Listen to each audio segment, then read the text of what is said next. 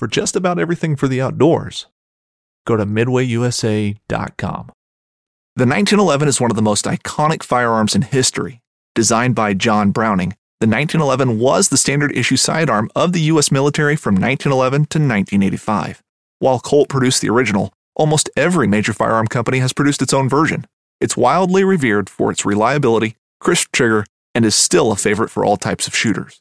Whether you're looking to buy or build a nineteen eleven and just about everything for guns, log on to midway U S A dot com. Knives, machetes, saws, and shears, multi-tools, shovels, swords, axes, spears, hatchets, and tomahawks. If it cuts, snips, slices, or chops, Midway U S A has it. Find great gift ideas in our huge selection of pocket knives and other everyday carry folding knives.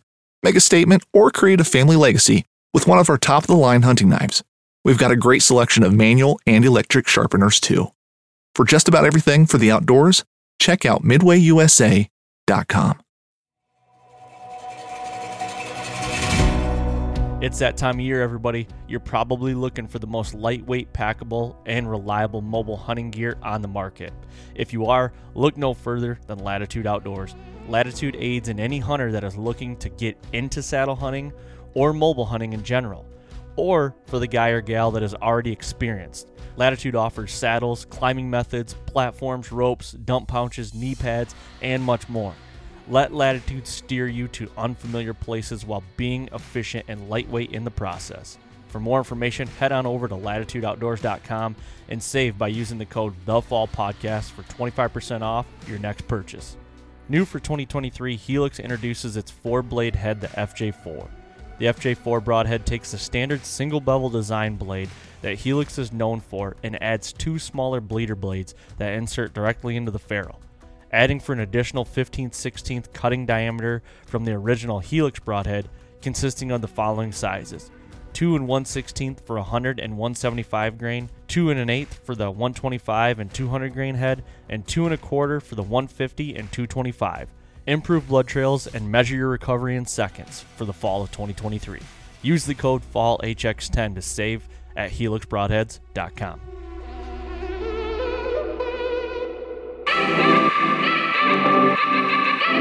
Happy Friday, everybody. Today is May twelfth, twenty twenty-three, and it's episode two ninety-seven. It's a Feel Good Friday episode. We are getting closer and closer to Total Archery Challenge, Michigan, and uh, I couldn't be any more not ready for it, to be honest with you. Oh, my gosh. I, you know, got the new Prime and the new, you know, the Garmin, everything got it on there, sighted into fifty-two. I haven't touched the bow in probably two or three weeks since we got the bow, so I really need to probably get out and start shooting. But, hey, The the the the weather's really good. Today is yesterday was eighty-one degrees. Today is going to be even better. Guys are, you know, farmers are planting fields and getting everything ready, which is uh, going to be what we're going to be talking about today. But Total Archery Challenge, I am not ready yet. How about you? I think you are ready, aren't you? I'm I'm feeling pretty good, buddy. Uh, been doing a lot of shooting. There's something about it, and and it's, you know, it's this is more something mental for me, but man, when I start mowing the grass and you get those like those fresh days where it's like the grass is just mowed, or even the day after, two days after, there's something about grabbing that bow out of your hunt room and going outside, and it's just like, especially in the evening, you know, you get that sun setting, a good looking yard, and it just it, it's like it's just a recipe to go get your bow and shoot it, you know? Yeah, I couldn't agree more. Like the last, you know, two out of the five days this week, I've been at home with a sick kid, and now I kind of feel like I might be coming down with something. I've been in a funk, and uh, so it, there's that. But I woke up this morning, and I'm like, I'm gonna go shoot my bow. So I mm-hmm. still might do that after we record here. But um, yeah, I, I, you know, I feel good with the bow and everything. It's not like I'm not confident. I've shot enough already with it that I'm good. But like, yeah, I'm only sighted to fifty-two yards right now, so I, I need to expand on that a little more, bit more, and I'm going to be using the extended range feature on the Garmin, so there may or may not be a video coming with that, because I don't know how to use it yet, but I know it's mm-hmm. capable of it. So Garmin, uh, I was talking to Brandon over there at Garmin the other day, and they don't have a video explaining that yet, so there's a good chance I might make a video on just kind of learning that and get it out there for everybody, because I think that is one of the things with the Garmin is like, people that want to shoot Total Archery Challenge and you're shooting like one hundred plus yards or even ninety plus yards, that Garmin, I think it's a misconception with the A one i Pro that like you can't reach out to those bigger distances, but you actually can. And uh, I'm going to learn that. So that's that's going to be my next goal. Yeah, that that's going to be really interesting to see how that whole technology works, because you and I, we've been talking about it. Where it's like, you know, you know, it, you have to be able to do it. You know, it's just going to be a, a adjusting that sight bar basically, and then kind of shooting for those, you know, probably forty to one hundred yard ranges. And, you know, the biggest thing will be, you know, once you kind of figure it out, was just watching that arrow clearance, you know, where where's that that vein or that arrow going to start making contact at the bottom of that sight housing, you know. Right. But yeah, it's, uh, you know, unfortunately, PISA hasn't been feeling well this week, so it's it's a little bit, you know, kept you inside, but you know what, sometimes that's uh, that's what happens, and, you know, got to be dad, dad, dad duty first. For sure. That is, that is the truth. And uh, so today's podcast, you know, I think we're going to transition a little bit to these Friday episodes. I think we've kind of talked about a little bit. It's just going to be David and I um, talking about, you know, I shouldn't say whatever, but just maybe research, or, you know, like, uh, what is the word for it? Um, topics that are relevant, relevant mm-hmm. topics maybe. Um, so, you know, we're middle May right now, and when you look outside right now, all the seed is going into the ground. The farmers mm-hmm. are, are going like crazy. So we're going to talk about that a little bit today. Um, maybe some cameras and running those, and bu- buck development and everything, and what people are seeing and what we're seeing. So we're going to get into that. But first and foremost, I want to thank everybody out there listening and, and that are, are hardcore supporters and have purchased stuff off the online store. Thank you guys so much. I mean, there's been orders coming through every day. I think since we've been live, I think there's only been two days we haven't had an order.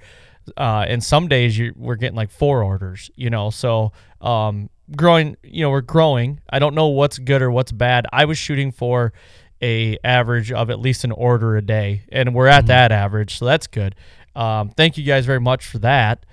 Uh, if you guys want to order anything, go to fall podcast dot com and go to the store. And Um, we're coming, hats are getting made right now. We're getting koozies made right now. So we'll have some variations of those coming. Um, but also we have a giveaway coming up. It's live right now. So if you guys don't know much about the giveaway, all you have to do. So first of all, I guess before I get the cart before the horse, let's talk about what's in the giveaway. So we have a Latitude Classic two saddle, single panel saddle. That is, it's the whole kit. You get the pouch and you get all the ropes and everything. You get that, and you also get a pack of your choice of F J four broadheads. It's the new ones from Helix. So the the prize is uh, valued at around five hundred bucks, and to get entered, all you got to do is go to fall podcast dot com, go to the store, and buy something. And the more things you buy, the more entries you get in. So if you want to buy four things, you get four entries. If you buy one thing, you get one entry. And the thing is, you're not going to be in the running to win this if you don't go enter at least once. All it takes is once, right? I mean, That's, you're you're you're, un, you're under that, uh, you know, that mindset. All it takes is one. Yeah, yeah, and especially like we said, you know, like there's probably gonna be, you know, I don't know what the ratio or the percentage is, but probably pretty good chance for some, you know, the odds to to win this package is are going to be pretty good. And plus, you get yourself some sweet merch, right? I mean, hey, it's a win-win. For sure. Definitely. And you're supporting us, which is, which is awesome. And I greatly appreciate that. So yeah, go, go to that, um, website, our website, and, uh, order some gear to get, uh, entered into the, the contest. And so like the, the three hundredth episode giveaway, that, that episode is going to be running on May twenty-third, I believe. We are going to pick the winner on May twenty-fourth. So it started last week, uh, the, the giveaway, and it's running till midnight of May twenty-third. So uh, you got a little bit of time, but uh, you're going to forget about it. So why don't you just pause this right now, go on your phone, fall podcast dot com, go to the store, purchase right there, and then you're entered. So just do it mm-hmm. right now. Go. Yep. Go buy.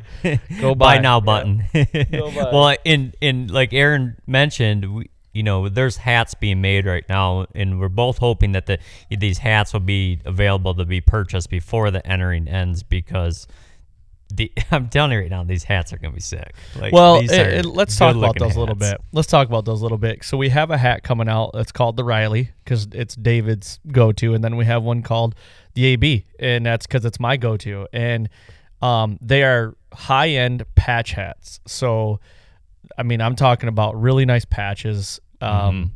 And they're Richardson one twelve hats. And, um, you know, we we in the past, we haven't done patch hats yet. In the past, we've already always done the embroider because the patch hats can get pricey. They can. And I, I don't want to, like, I don't want to charge everybody an arm and a leg for a damn hat. But, you know, I do want to make a little bit of money at it. Not, I don't have to, you know, make a ton, but I'm not going to lie to you. I want to make a little bit of money at it because it, it helps fund getting more merch and getting, yep. you know, and we're coming out with, like right now, like I've, I've been designing some more shirts and we got some more ideas coming out with shirts, but we just, I want to keep moving the shirts and the hoodies that we have. And, you know, there's a good chance we bring this one back. A lot of, this is the O G right here, this hoodie, if you're watching this episode, but it's, it's just the one with the Hambino antler on it. And then there's some other versions that we've been selling in the past too, that, that, we're going to bring out as well because those sold a lot, a lot in pre-orders. So um, we do have two different types of patch hats coming out. And then we do have an embroidered hat uh, just, you know, that has the fall logo on it. That is going to be nice as well. And um, I don't know. I'm excited about it. Everybody wants hats. Everybody buys hats, you know, so let's, let's move these damn things. Oh, yeah. I, I'm a sucker for them. You know, and for anyone out there, when these hats hit the, the website, um, you know, if for some reason your wife's over your shoulder and kind of looking at what you're looking at and she says, Jesus, you know, you, you already have too many hats. You don't need another one. Just don't, don't listen to that nonsense. Get yourself another hat. I mean, you can never have enough. You know what I mean? What you need to tell her is, you're right, honey. I do have a lot of hats, but I don't have this one. You know, that's what you say. Yeah. I don't. Yeah. Ha- you don't understand, hon. I don't have this one. Yeah, yeah. Maybe so. What we'll do, maybe maybe we can make a little, uh, you know, little friendly, like uh, I'll buy you a beer at Tack Bet when these, these hats come in. Maybe we'll do a side-by-side and we'll take a vote for what one people like the most between Aaron and I, either the Riley hat or the A B hat. And ever, you know, ever what one uh, loses has to buy the other one. Uh, first beer up at Tack. How about that? I'll buy... I'll buy everybody that buys a hat up a, a beer at Tack if you guys buy them. Let's let's move these damn things. Oh, actually, what what, you, what I'll do you, is you I'll just bring a, I'll I'll just bring so uh, Adam Miller from Bo Hunter Chronicles is doing his after party again. So if guys, if you guys weren't at that last year, it's it's a lot of fun, and mm-hmm. you know they cook some food and everything. But you don't have to come to eat. Honestly, it's just a good gathering to to get together and just drink some beer. So. Um, it's right there at Crystal Mountain in the yard, basically, and it's just a lot of like-minded people just bullshitting. So my whole thing is, if you guys buy a hat and you wear it to Tack, if they come out before Tack, okay, Tack's in a, in a month. I'm hoping to have these out and you know beforehand, but we'll we'll make it right now, okay? If the hats are live, you buy them. You wear it at Tack and you come up to me at that after party or at Tack. You know, I, I can't give you a beer right at Tack, right when it's going on. So yep. It had to be like the after party. But if you wear the hat and you come up to me, I will give you a beer. I will, okay. or two, or two, because I'll bring, I'll, I'll be ready. I'll bring like two cases of beer or something with me in a cooler. David and I, we usually do that. So um, I'll give you a beer or two. And if you want a Bud Light, can have Bud Light. We'll have a Bush Light. You can have a Bush Light. We yeah. won't go into it. Whatever. I still love the taste of Bud Light, so um, I, I'm pretty still good there. Uh. Well, I like it. This is this is what we'll do. Okay. So all you listeners, you heard it first. A B said he will buy you, get you a beer if you you know you come see us at Tack, and if you have uh, the fall podcast one, the hats on, there'll be probably. But it's got to be the one. There's a lot of fall podcast hats roaming around that have, we've done in the past. It's got to be one of the new ones off the okay. website. You got to okay. purchase it off the website. Okay, one of the new ones will probably be two to three options similar to be able to do. We we will take a couple of cases of beer. I will take my really big cooler with me. We will take that and we will have it full. And not only will Aaron, if he if you have a hat on, he's going to give you a beer, and I will give you a koozie to go with your beer. There you go. How about that? A fall Sweet. podcast koozie. Sweeten the deal. I, I love it. It's a great idea. That's a great idea, man. That's and, and hey, and you get a cold beer out of it. The, hey, they will be ice cold. I will make sure that we're like top tier cold beer. Oh, gotta be. I mean, we're not we're not drinking lukewarm beer. I mean, it's got yeah. it's got to be so cold you have to have a koozie. There we go. You know. There we go. Yeah. Because so. hey, little teaser, we are taking a bunch of fall podcast koozies up there with yep. us. They're getting made right now as we speak, so we'll have koozies and everything. And uh, yeah, come out, have a good time. You know, I like this, like I said, that after party. David and I will be there uh, with a lot of other like-minded guys. Adam will be there. I'm sure Kevin Vistelson's probably going to be there from the Deer Hunter mm-hmm. podcast. Um, but a lot of us will be there, and just come over and let's bullshit. Let's talk. Let's talk some deer. Yeah. Man. Guys, it's never too late to add or upgrade to your fleet of trail cams. If you're looking to add or upgrade, check out Exodus Outdoor Gear dot com. Exodus has you covered with an unmatched five-year no B S warranty and customer service that is so fast you will think you're ordering from Jimmy John's. Don't wait. Head over to Exodus Outdoor Gear dot com. Check out the Exodus Render along with the S P eighteen, or if you're looking for a budget-friendly package, look at the Exodus Rival. Life's a passion. Pursue it at Exodus Outdoor Gear dot com. If you've been a listener of the podcast, you know that I'm a huge fan of Garmin products, none bigger than the A one series bow sights. I've been shooting a Garmin bow sight since two thousand nineteen, and in my opinion, hands down, makes you better in the moment of truth. For the past two seasons, I've shot the A one i Pro, and my favorite feature of that sight is the confidence it gives you when I'm at full draw on a shooter buck and the moment just slows down. It helps the moment slow down, in my opinion. No more movements of grabbing your rangefinder and ranging once, twice, three times, and then moving your dial to the correct yardage. Or for the fixed pin hunters trying to gap shoot, just go to full draw, hit the range button, and make every shot count. If you want to learn more about Garmin bow sights, head over to Garmin dot com. They, that's what's also getting exciting about Tack. It's it's just not the sh- the shooting that's kind of getting us excited. It's we're really starting to fine tune our details of of Tack. You know, mm-hmm. when we're headed up there, when we're leaving. Um, I actually, it's gonna be really fun because you know my brother-in-law uh, D J Martin, he's actually flying in from Colorado on that Thursday. He's flying into Grand Rapids. I'm going to pick him up, and then we're going to be northbound from there. So he's going to be up there for the weekend. He's never been to a Tack event. Hell, he's he's kind of only been, you know, kind of getting real serious about archery for the last two to three years. And, you know, the area in Colorado he lives in, it's really tough to be able to get out and shoot outside of, like, you know, paid courses. So it's that's going to be really fun. He actually texted me uh, yesterday, I think, and he said, well, it's a month out. And I says, hell yeah, it is, buddy. You just, I know you can't shoot a lot of distance, but just make sure you keep shooting, you know. And, and he said uh, he keeps getting emails um, from, you know, probably whatever travel website he booked his tickets on. And it keeps saying, asking him if he wants to book a hotel in Grand Rapids. And he's like, hell no, we're headed north. Yeah. No, that's that's a good point. And, um other people I was thinking too, D J will be there, but uh, Greg Litzinger is going to be there again, mm-hmm. the bow hunting fiend. Gotta love Greg. I love that guy. Uh, he'll be there. The whole, well, I shouldn't say the whole Latitude crew, but a lot of us will be there. I know some some of us have some other obligations, but I do know a lot of us will be there at the booth and hanging out that after party as well. So I mean, there's going to be some a lot of guys there and just looking to have a good time. You know, yeah, just kind of yep. get out, and hopefully it's going to be good weather like it was last year. Man, it was beautiful weather last year, so I'm yep. hoping, uh, hoping it'll be good this year. Yeah, I actually talked to, uh, I don't remember if you know, um, Joe Davis over at the Generations yeah. to Hunt podcast. Yep. Um, talked to him yesterday. He was making sure that, uh, you know, that we got D J a ticket. Um, because he's actually kind of local around here, and he, he actually knows D J back from school.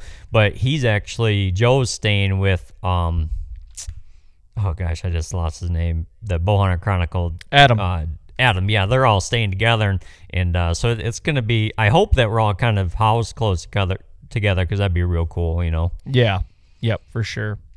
Well, cool. I mean, I guess that's kind of uh, what I've got to say for somewhat of an intro, but let's get into today's podcast. What do you want to talk about? You ripped this off. What, oh, no, we got a question. Why do I keep forgetting that? I'm oh, yeah. being a terrible host.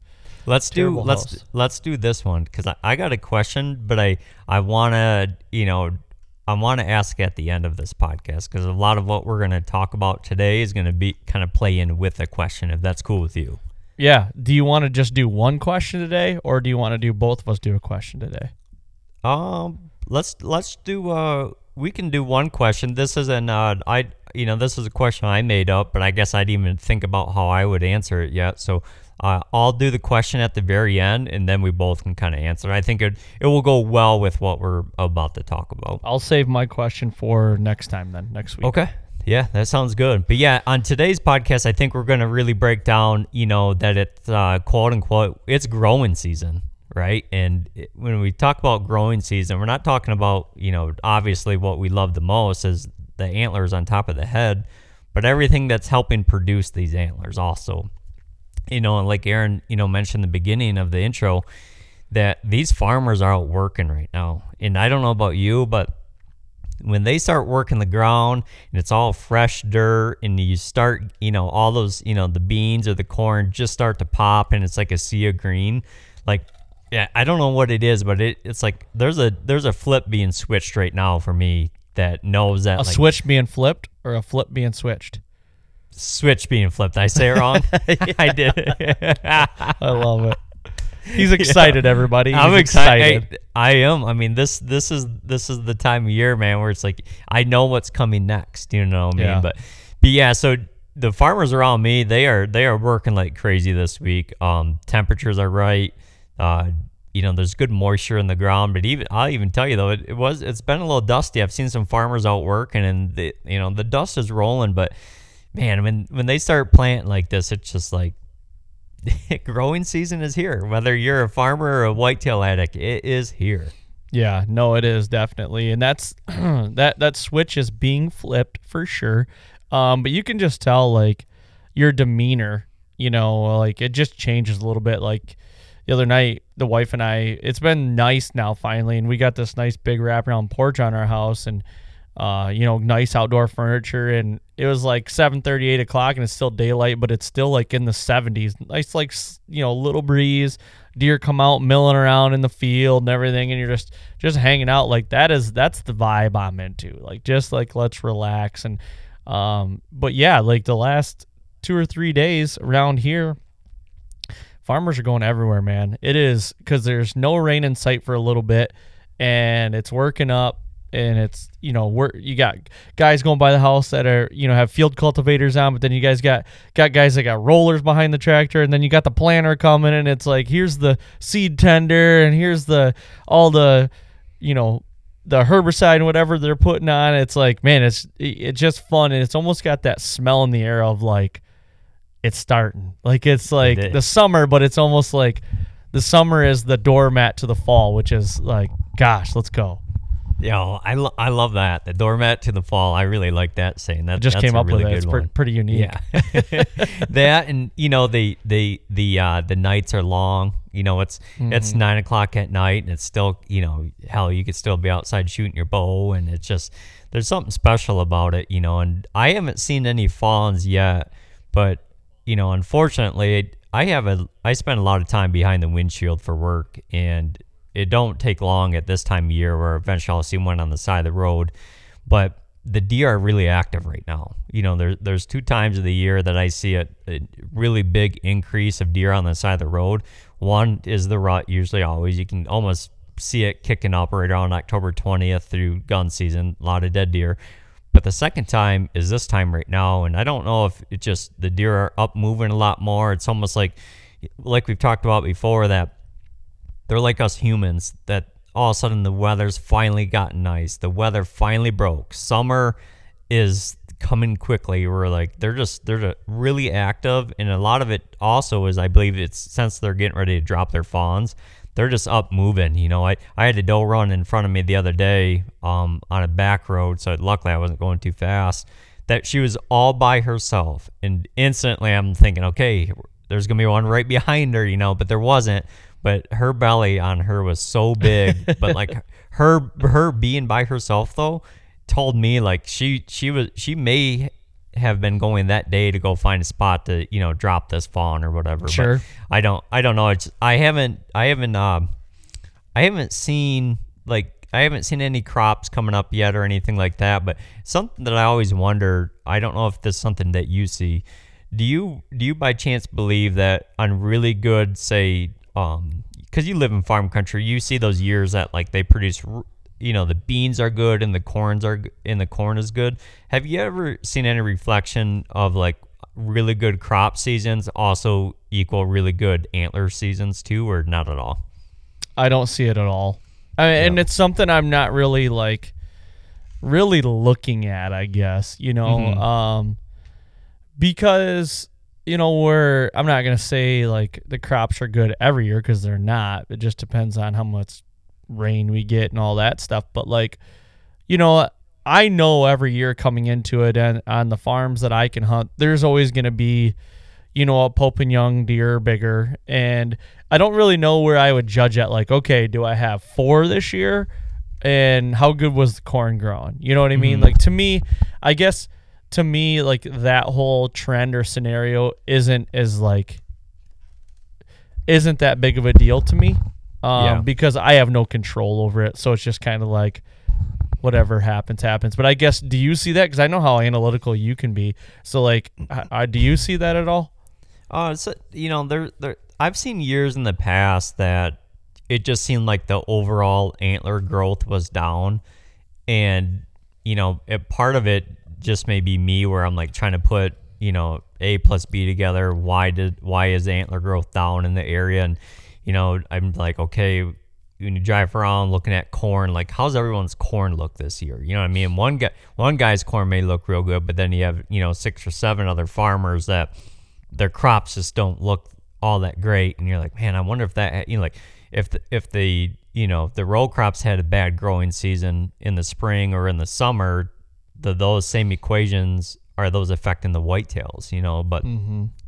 and then it's, you know, you could dive deeper into it, you know, because someone could say, well, there's so much natural browse, but the same thing is like, what's happening with the natural browse, say if we if we don't have a lot of rain, or if we have too much rain, or it doesn't get really hot in the summer, you know, like, I don't, that that stuff's above my above my pay grade, but it's it's it's things that I I think about often, you know what I mean? But um yeah, it's it's curious to uh kind of watch and just see, you know, like, same thing as, we don't really deal with it here, but say out west more, you know, you hear those guys talk about all the time, if whether they're dealing with a drought or it's been flooding, you know what I mean? Like, some places when they flood, they don't even get to get a, you know, say a row crop in, where, you know, that's kind of what our whitetails live on around here, outside of just some natural browse. I mean, it's safe to say, like, in the summertime, I mean, most any deer that calls some of these colonies home, you'll find them out in the in the uh, bean fields or alfalfa fields in the summer.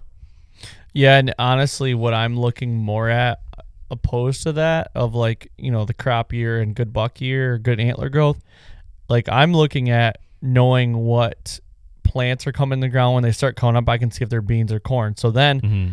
I start looking at, like, okay, here in a couple weeks, this corn is going to be aggressively high. Where can I glass these nooks and crannies at from the road? I'm take I'm starting to take that in consideration. And what I like to do is start, when I'm glassing in the evenings, even in the summer, is I like to see where the deer are coming out.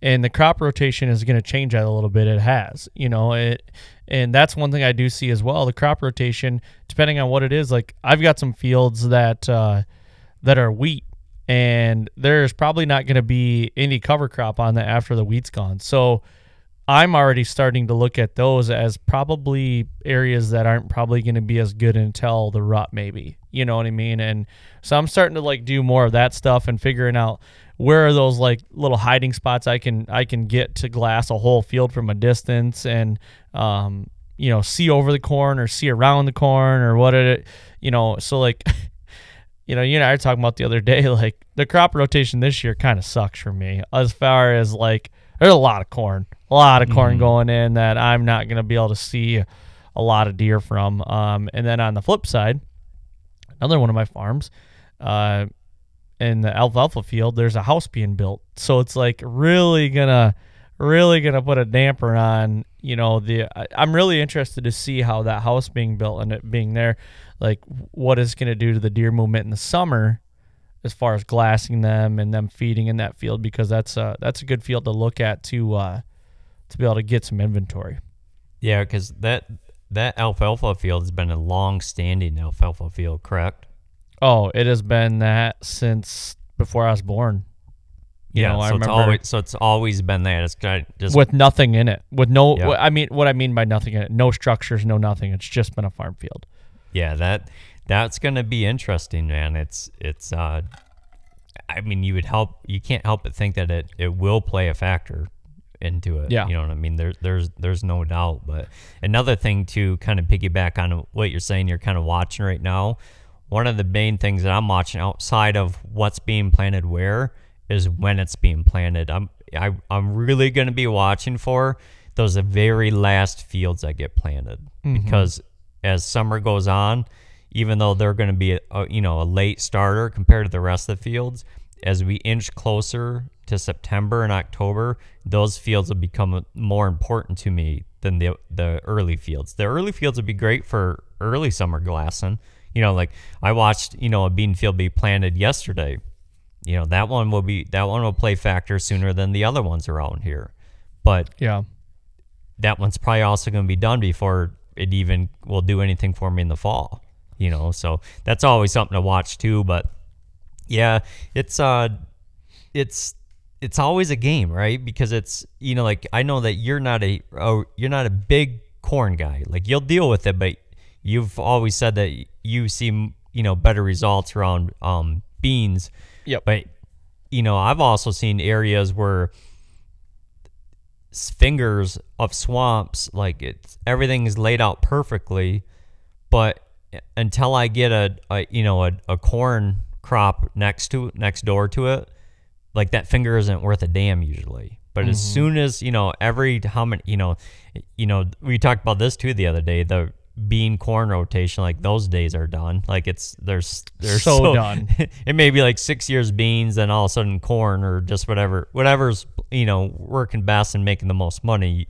But uh when I do get those corn years out there, like that finger will be lit right up, and the only thing that I can think about it is that it just hunts bigger that way. You know, I'd like I'm I'm say if there's a hundred acres of of a uh, swamp.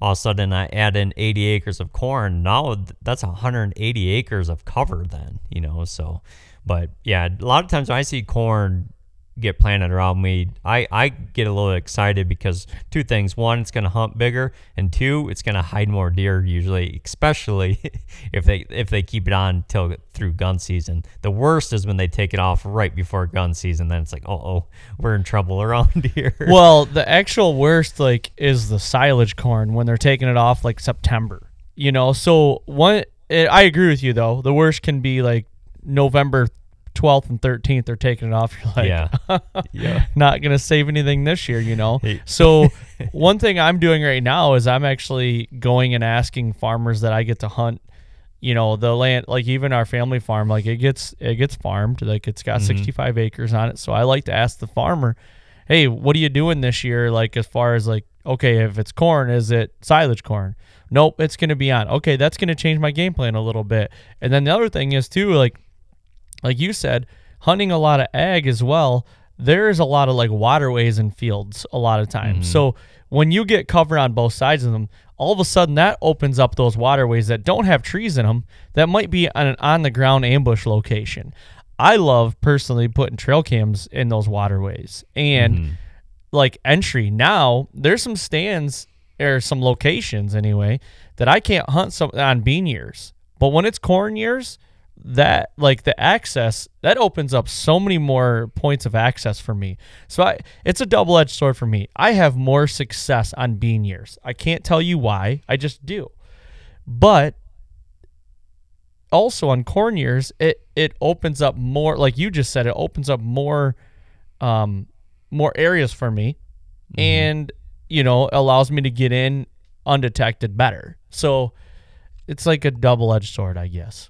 Yeah, that, that's a great point. Um, talking about the the access and even exit routes is, you know, I hunted a you know a small place last year that, you know, looking back on it, I I kind of timed it up wrong, and the place was destroyed. There was a big buck in there. I think there's actually two in there that we're, we're calling it home, and we're we're talking real small acreage here, but it just so happened to be kind of surrounded by corn. And I think that's why they were probably holed up in there the way they were. Now, I pretty much can guarantee like that will not be like that this year with the crop rotation and maybe years down the road, but I'll put that in the memory bank. But I look back at that and it's like, you know, I threw a, I threw a, two hunts at it. And when I did, you know, being able to walk through those, those corn rows, man, it just makes you feel, you know, like a freaking ninja in there, even mm-hmm. walking out though too, you know, and, and that's another thing too, is all of a sudden, you know, you have a bean rotation on, on a place you're hunting, and there's, to me, there's a lot higher chance on those deer being out there when you're trying to leave the stand for the evening. You know what I mean? Where it's like in the corn, like, man, you can, a lot of times, you ever, you ever seen deer, like sometimes if they bed on the edge of corn, they yeah. will damn near let you walk right by them. As long as you don't stop, as long as you keep your momentum, your feet moving, they pretty much will stick tight. It's it's mm-hmm. pretty wild to see. But I tell you what, another thing about those those waterways in uh like say if they're they're pinched between, you know, two two cornfields, is I see a um with cameras I've noticed that there would be a lot of like nighttime bedding in those those waterways, like random bedding during the night. I'm back again with some codes to help you save on some great outdoor products. If you're looking for a new bow, go try out the new RevX from Prime at G five prime dot com. And if you're looking for a new custom string to go with a new bow or an existing bow, go to America's Best Bowstrings dot com and use the code THEFALL to save some money. Lastly, but certainly not least, I know you're probably looking for some arrows, so go to Method Archery dot com, check out their custom arrows, use their arrow builder, build all your arrows, and use the code F A L L ten to save on your next purchase. It is spring, and I'm going to be doing some turkey hunting in a Buck Bourbon Rackhouse three hundred plus ground blind. They have the patented one-way mesh window so the critters can't see you while you're doing your backstrap ballet just before you go to full draw. They also offer the saloon-style spring door for added room while trying to enter and exit the blind. Everyone's done at a time or two. Your pack gets hung up on the top of the door, or the zipper alerts a roosted gobbler in the tree above. No more of that. Buck Bourbon has made the door bigger and eliminated the zipper. So let Buck Bourbon help you in the aid of getting your next trophy. Check them out at buck bourbon dot com and use the code T F P twenty to save on your next purchase. I I like that because I think uh, those waterways, I think, get a lot of thermal pull also. Oh, sure. Yeah. You know, um, spe- like... you know, winding waterway, that's what a lot of deer feel bulletproof on there. And they've got essentially two exits and two entries. Mm-hmm. So, like, yep. um, they can tuck themselves into those really well. But, yeah, I agree with you. It just hunts better, hunts bigger, and opens up a lot more things at the years that are corn. Um, now, I guess kind of diving more into this, you know, let's go to, like, some antler growth stuff. Right now we're in the middle of May. Like, I have seen some bucks, you know what I mean? And you and I know a couple guys that have some pretty, actually, like, good bucks on camera right now. Yeah, um, yeah. Like, got, like, good brow tines, and we're almost cur- we're almost curving around the beams yeah. already, you know? And I'm like, holy crap, like, this is wild. Um, yeah. What is, like, the, what is, you know, in your, in your opinion and what you've experienced, you know, when are you really starting to see that type of growth? Because that, to me, is like, we're early still, I think. Yeah. There, so the pictures that Aaron's talking about, it's, I, I had a guy send me some pictures today. Um, he's actually not in Michigan, so maybe that's part of it, too. He's a little more southern.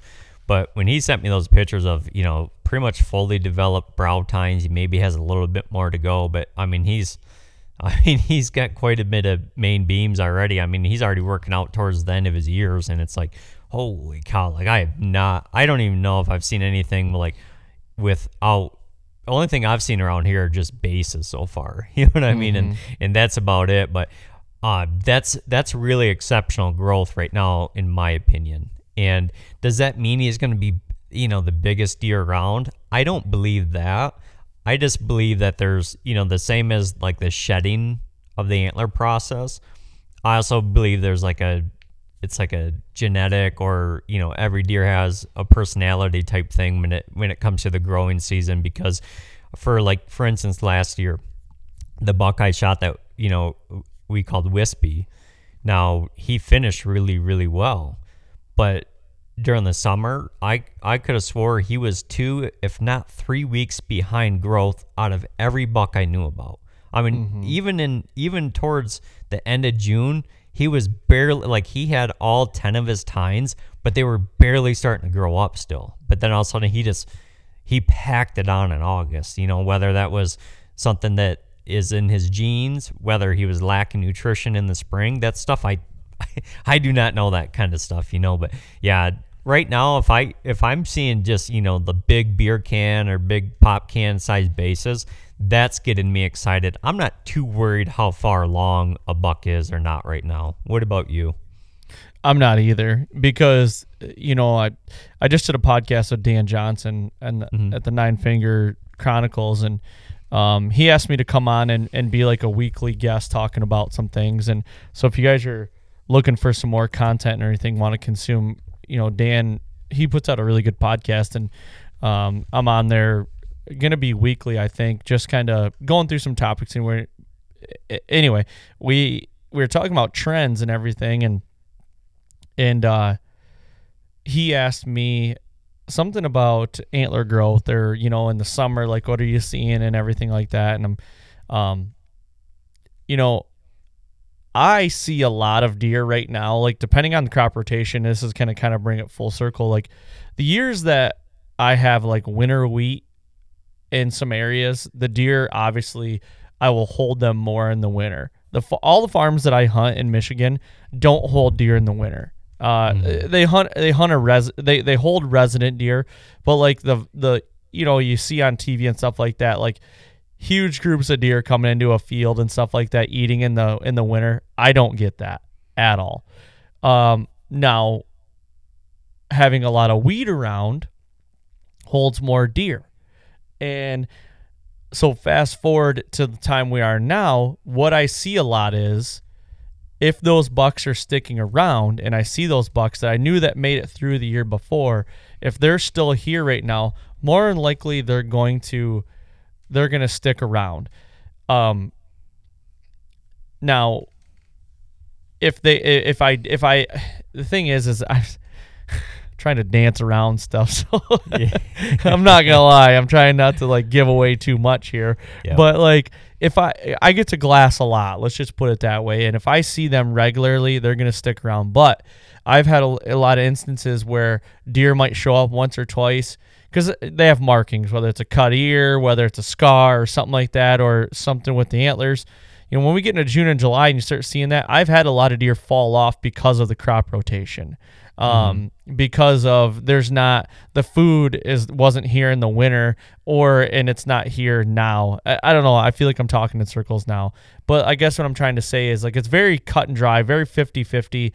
Um, if I'm going to have those deer there or not. A lot of times I don't keep a deer year over year, but I will say if the crop rotation isn't there, the percentage goes way down for me to keep a deer, because what I think happens, if you don't have the food in the winter, a lot of times I feel like deer go to, for a lack of a better term, greener pastures, and they might find something that they haven't had before, like whether that's cover based or water based or food based or pressure based. They might have something that they might be like, nope, this is, this is where I need to be, you know, and it happens more times than not.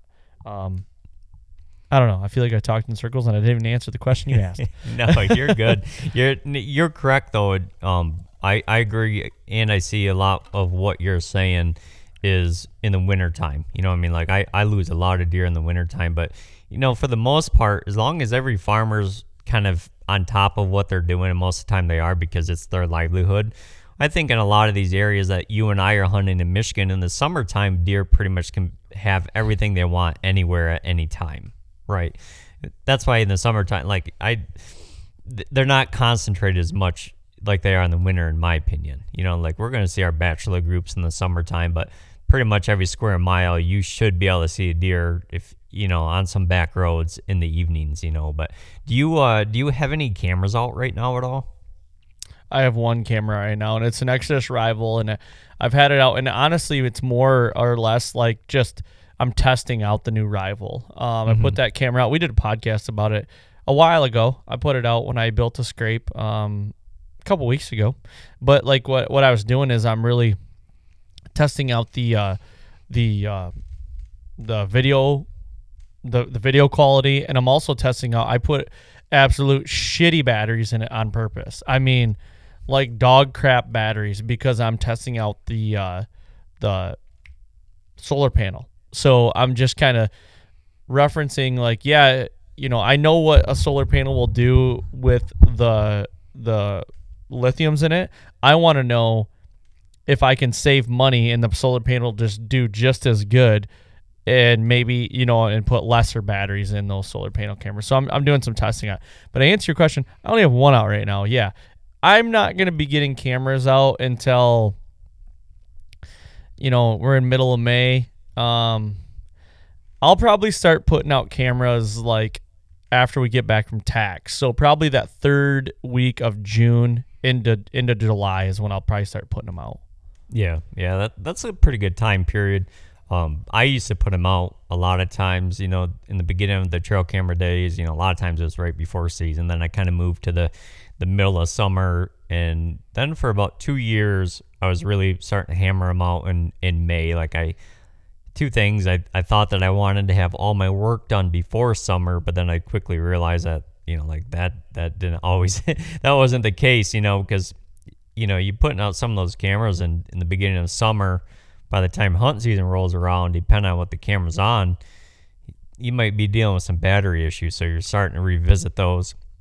And for, you know, I always thought, well, it's it's it's kind of fun to watch them grow, right? Like that's, it is, but I, you know, it's it's not necessarily for me. Like when I start putting my cameras out, I want to see who's who. Like identify, you know, like truly being able to identify, like, yep, this is this buck, or hey, no doubt, I don't know this deer, but he is no doubt, he will make the list. Like this is, this deer is big enough, just please don't get hit by a car, you know what I mean? So mm-hmm. I, I don't have any cameras out either, just, you know, so the bucks I'm seeing are unfortunately either dead on the side of the road or ones that, uh, you know, I'm just kind of driving. I'm not even, you know, putting a ton of time out behind the glass just yet, but uh, a lot of, a lot of the areas I hunt, I'm going to be starting to take a drive around and, you know, looking to see what the farmers are planting, and then kind of game planning some of, uh, you know, some of my really good summer glassing opportunities. But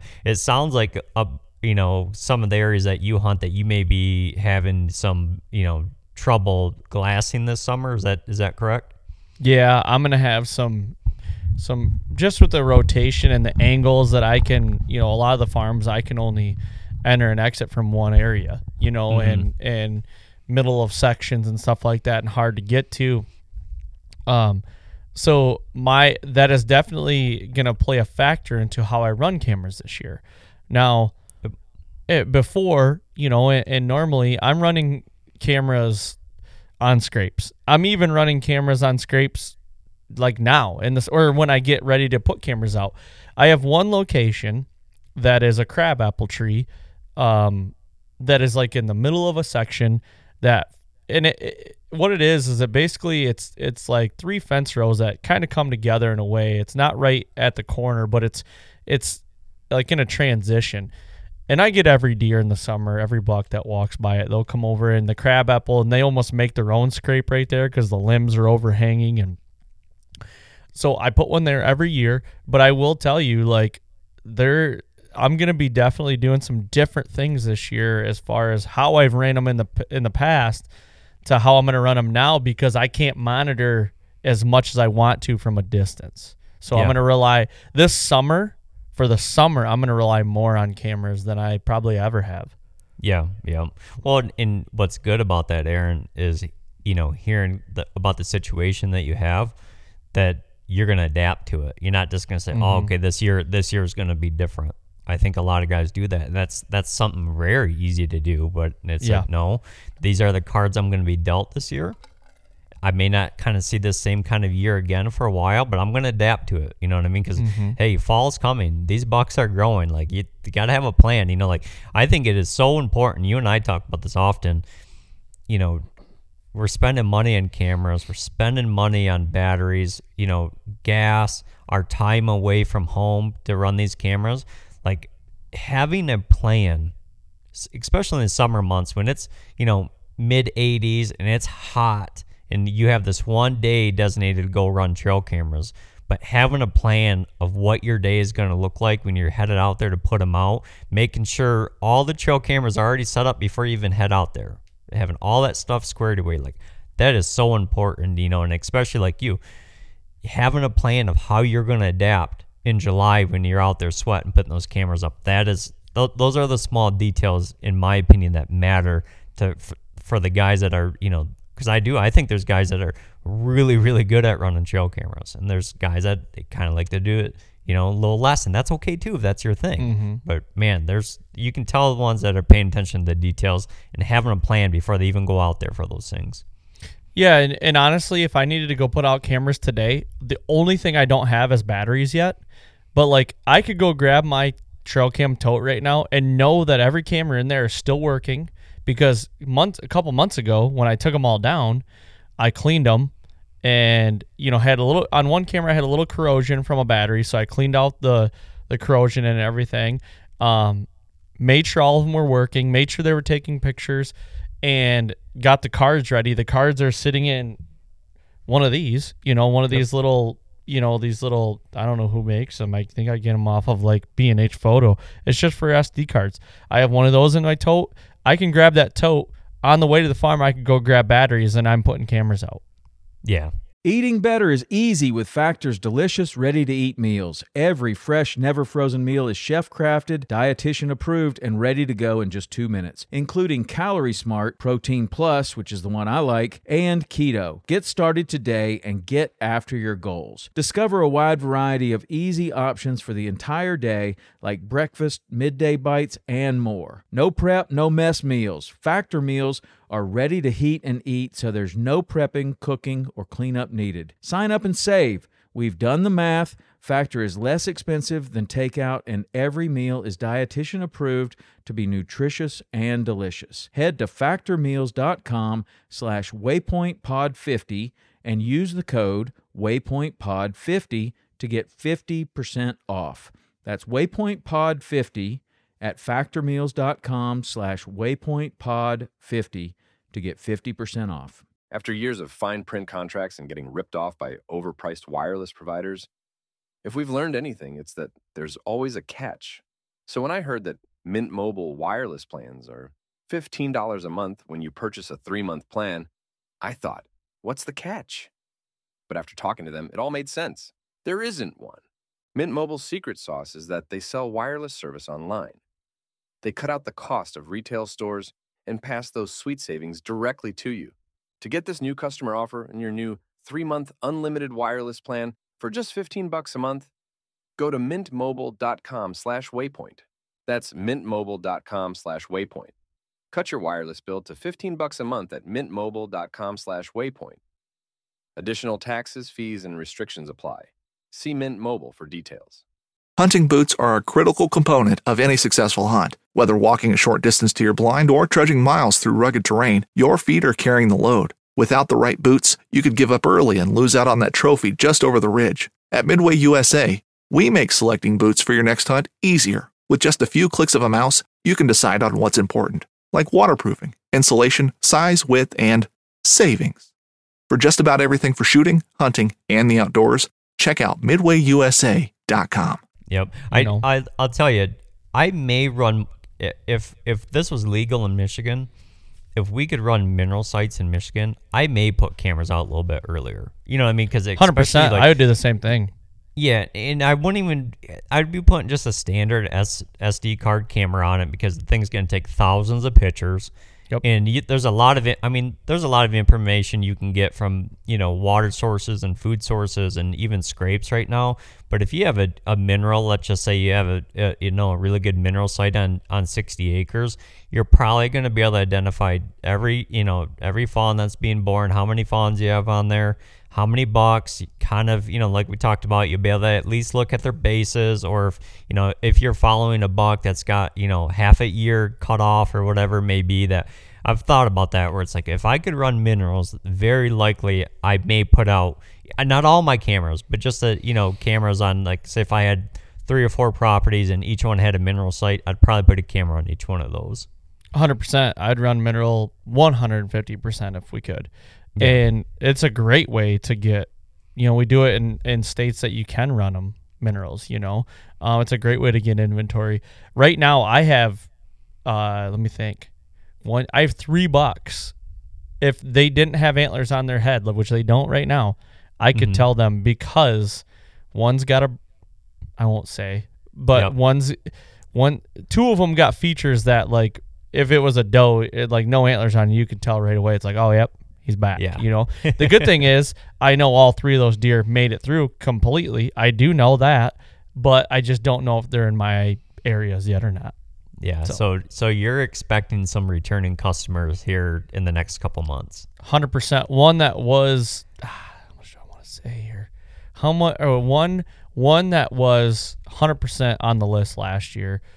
Uh, two that one was like, I, I wouldn't have shot him, mm-hmm. but unique deer, very unique. And I hope, I hope he holds the same characteristics as, as what he has had last just, year. Just gets bigger with the same thing. And the, yeah. And then the other one, oh, uh, I mean, a deer definitely wasn't going to shoot. Saw him a lot. He's a year and a half old deer that has the makings. If he could make it to four, oh, like ridiculously how yeah. big this deer could get. Just with, you know, you got to think like that deer, you know, was either a button buck or a spike, you know, or like a forky. Mm. You know, I don't. I wouldn't. I would say he's probably a button buck, and then he blows into what he did as a year, as like his first official rack. And I'm like, mother. I've shown pictures to you. I've got video of him. Got pictures. I got seen him from the tree, and it's like, please, please make it through. Please make it yeah. through. And he did. He made her yeah. through. I, I agree with you. I, I think that was. I think he was a button buck the year before. I think genetic wise, I mean, if if we were, I mean, don't. Don't I don't want this come off wrong.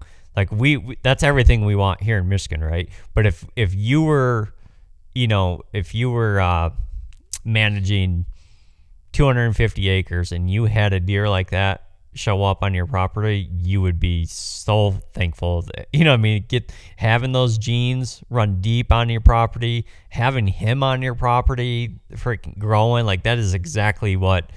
exactly what you're looking for. But so I, I, I got a question though, because I, I know that, you know, that piece is, you know, quite a distance from you, that with learning what you know so far and more to come with the farming that's going on around there, do you feel like um, being able to locate those deer in the summer is going to be a little more difficult for you, or do you think it's even going to set up a little better for you this year? Um, it, what it's going to be, I think it'll be easy to locate them, but like I said, it's going to have to rely a lot on cameras.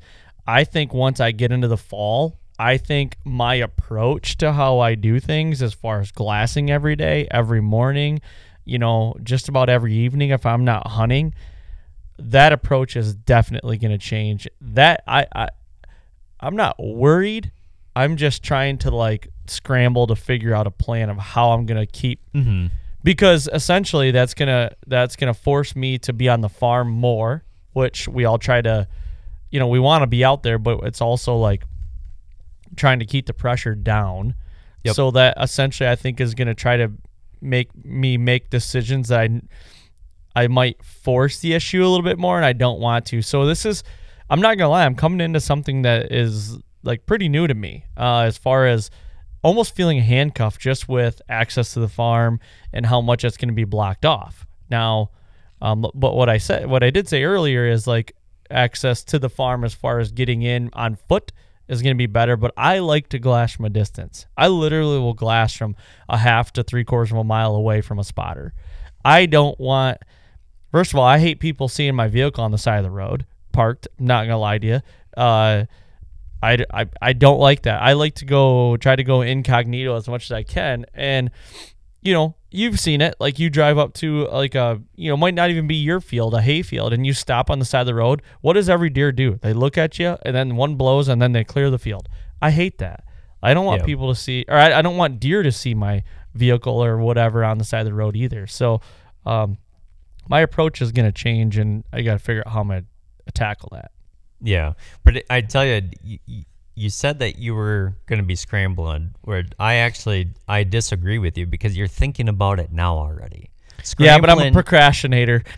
No, but well, we're t- hey, we can talk it out here. We'll we'll talk it out. You know, I mean, hey, I mean, this is like on the couch session right here.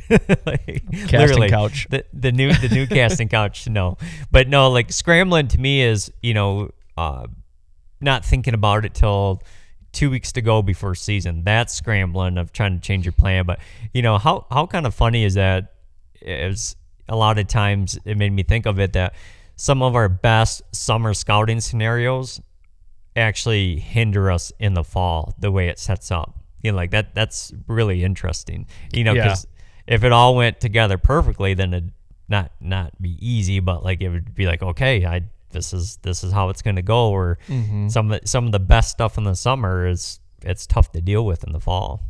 Yeah, it'll be interesting. I think uh, I think we both have some uh, adapting to do this year. Maybe mm-hmm. me a little bit more than what you might be doing, but um, I don't know. It'll be interesting. We'll see. I'm sure it'll all work out in the end. Yeah, it's it's it's coming quickly, buddy. It's mm-hmm. it's uh, I I can't wait. I cannot freaking wait for it. I agree. Hey, we're getting up on. Uh, on an hour here. How about we do that question real quick? Okay. All right. So this is this it's gonna go well with all this. You get to pick one this year, and you're already starting to see what your scenario is looking like. You can take optics for the year. You can get them all summer and all fall, so like hunting with your optics, or you get to take trail cameras for this season. You get one of the optics or a trail camera. What one are you taking for the fall and summer this year? Optics, as far as like I get binos and a spotter. Yep, yep. And then into the fall, like it mean like you know obviously yeah you spotter and binos all summer and all fall, but no trail cameras at all. Or if you don't want that the optics, you can run trail cameras all summer and all fall. What one are you taking with the situation you are going to be dealt with this year? With um what I'm being dealt with this year, okay, because yep. that changed my answer. I mean I'm. I'm rolling cameras, but in previous okay. years, like in, ge- in a generality, I'm taking optics over my cameras um, yep. because, you know, I only ran six cameras last year. Uh, I say only, that's could be a lot to a lot of guys, but geez, I feel like the, I feel like the, the average now is like, you're not cool unless you're running fifty, sixty, seventy cameras. And I'm like, Jesus, that's so many cameras. Like I don't rely as, as heavily on cameras as the average guy. Like, you know, we've talked about it. It's beating a dead horse. Yeah, if, you know, I do run cell cams and I run some soakers as well. But, you know, a lot of what I'm doing is for next or, you know, future years. But also, I, you know, if I do like knowing if a deer's in the area or in a in a certain location, like a smaller, I hunt a lot of small woodlots. If I get a picture of a deer on, on camera when I'm going to try to hunt in that woodlot, I'm not going in that woodlot. Like a lot of my cam, my cell cam use in these small woodlots is to know if I'm going to blow deer out. I've been burnt enough to blow deer out of there, and mm-hmm. that's how I'm using it. Um, yeah. You know, that might not lead me to killing that deer that day, but that's okay. I'm living to fight another one. You know, and you, you this the small areas, the small woodlots, stuff like that, like you have to be delicate. You ha- I mean, even more delicate than, you know, any other scenario, I would think. So that's what I'm using my cell cams a lot for. Um, but this year, I think w- we might be singing a different tune once September, October comes, but I'm taking cameras this year with the with the hand I'm dealt right now. But on in, in years past, I'm taking glass all day because I'm glass and gas, gas and glass. We always call, talk about gas and glass. Like, give me a gas car from seven eleven and give me the optics, and I'm going. Yeah, yeah. I so. I knew I knew in years past you'd pick optics, but yep. with our conversations recently about what's being planted and, and maybe some of the uh, the hiccups ahead of you know the change to the style of hunting and scouting that we've been doing, I thought about it. I was like, man, that's going to be interesting because I think you know. Seven days a week or six days a week, he's going to pick optics, but this year may be a little different, but that's adapting, yeah. right? Like that's, that's not, you know, like that's not being stagnant. That's adapting. I love that. Yep. What about you?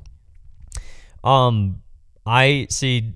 I'm gonna. I'm. I would. I would probably be the opposite of you, taking the optics all the time. Like I would probably take my cameras more of the time, more times than not. And this year it'd be no different. It's cameras, um, for a couple different reasons though. Than not. It's not really. It doesn't have anything to do with the crop rotation. That, you know, come season, a lot of the stuff that I hunt is so pressured that pretty much all the animals that you would see out in the fields are pretty much done anyways. Mm-hmm. I mean, my, like, for example, my spotting scope gets put away in September. Like, it's done. Like, there's no need for me having it in October anymore. There's a couple things though, like let's just say I'm only given my cameras. I'm gonna I'm gonna run my cameras just like I ever have. It wouldn't change anything different with those. And honestly, my cameras don't even sit on food sources usually, period. So that's not gonna be a big difference for me.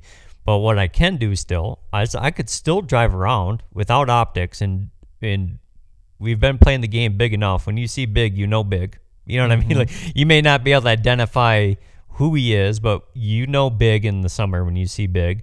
But I also do a lot of this. I do a lot of track checking, you know, um, maybe in areas where they cross roads a lot or field edges, things like that that could tell me that. And you know, that's actually something that I wanted to hit on early on that I actually forgot about. Guys, when these farmers are freshly working these fields up to be planted, it's such a great time that if you were, if you're looking to see, like, you know, you had a buck survive, and even though you may not be able to tell that, tell who he is without his rack on his head yet, it is such a good time to go out and do some loops around some farm fields, checking tracks, because that all that dirt's worked up, and it, they read plain as day out there. Mm-hmm. That, that's a that's something I was thinking about earlier. I do that a lot. Like, as soon as that ground's worked up, I'm making loops around fields, just saying, oh, hey, there's there's two or three good bucks in here right now. Right. They should be in there in the summertime too. But no, I would uh, circle back here. I kind of got sidetracked. Circling back, I would take my cameras. Um, a lot of the, you know, a lot of my best stuff, it's it, you can't even see from the road, anyways. You know, it's it's deep in you know deep in the swamps, and hell, even from maps, it's not. It doesn't look good. It's you got to be out there um, with your boots on the ground. So with that, I would definitely take the cameras over the optics for my year. I like it. Good question. I do like that question. Yep. So, uh, okay, I think let's uh, wrap this bad boy up, guys. Um, everybody, thank you for all the listens and all the downloads. Please go to iTunes, leave a five-star rating, leave a written review. Um, we are recording episode three hundred next week. We're gonna it's gonna be somewhat of a Q and A as well. We've had a lot of questions come through. Uh, f- keep feeding us your questions. You could either email us, you could write us in on Instagram or Facebook. Any question, there no question's a bad question. Um, also, and don't forget about the, the giveaway going on right now. I'll just reiterate a little bit how to do that. So we're giving a full Classic two saddle kit from Latitude with the ropes, pouches, saddle, and everything. Uh, your choice of Helix Broadheads F J four pack, and then um, an F J four one pack uh, of three of them, just to confuse everybody. Oh gosh, uh, it's uh, a, a a dollar amount of about five hundred bucks uh, in that whole giveaway. And how to get entered is go to fall podcast dot com, go to the store and uh, purchase something from the store. The more you purchase, the more items you purchase, the more entries you get to to get into that that giveaway. So, thank you guys very much for all this. Another Feel Good Friday. Have a great weekend, David. Do you have anything to add? No, uh, maybe just it'd be today. This weekend's gonna be Mother's Day weekend, so happy Mother's Day to all the moms out there. Yep, happy Mother's Day, and uh, yeah, I think we're gonna sign off with that. So thank you guys very much. We'll be here right next. We'll be here next time on the Fall Podcast.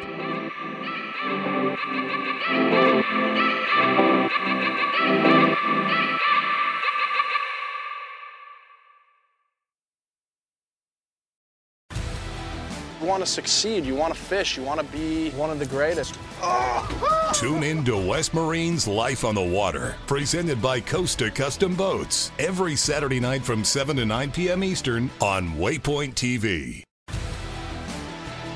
Spend your Saturdays with Life on the Water. Join Captain Brandon Simmons for fishing, diving, travel, and so much more. You want to succeed, you want to fish, you want to be one of the greatest. Oh, look at that thing, dude. Wow. Oh. Let's see what kind of trouble we can get into today. Don't miss Life on the Water every Saturday night from seven to nine p.m. Eastern on Waypoint T V. The destination for outdoor entertainment.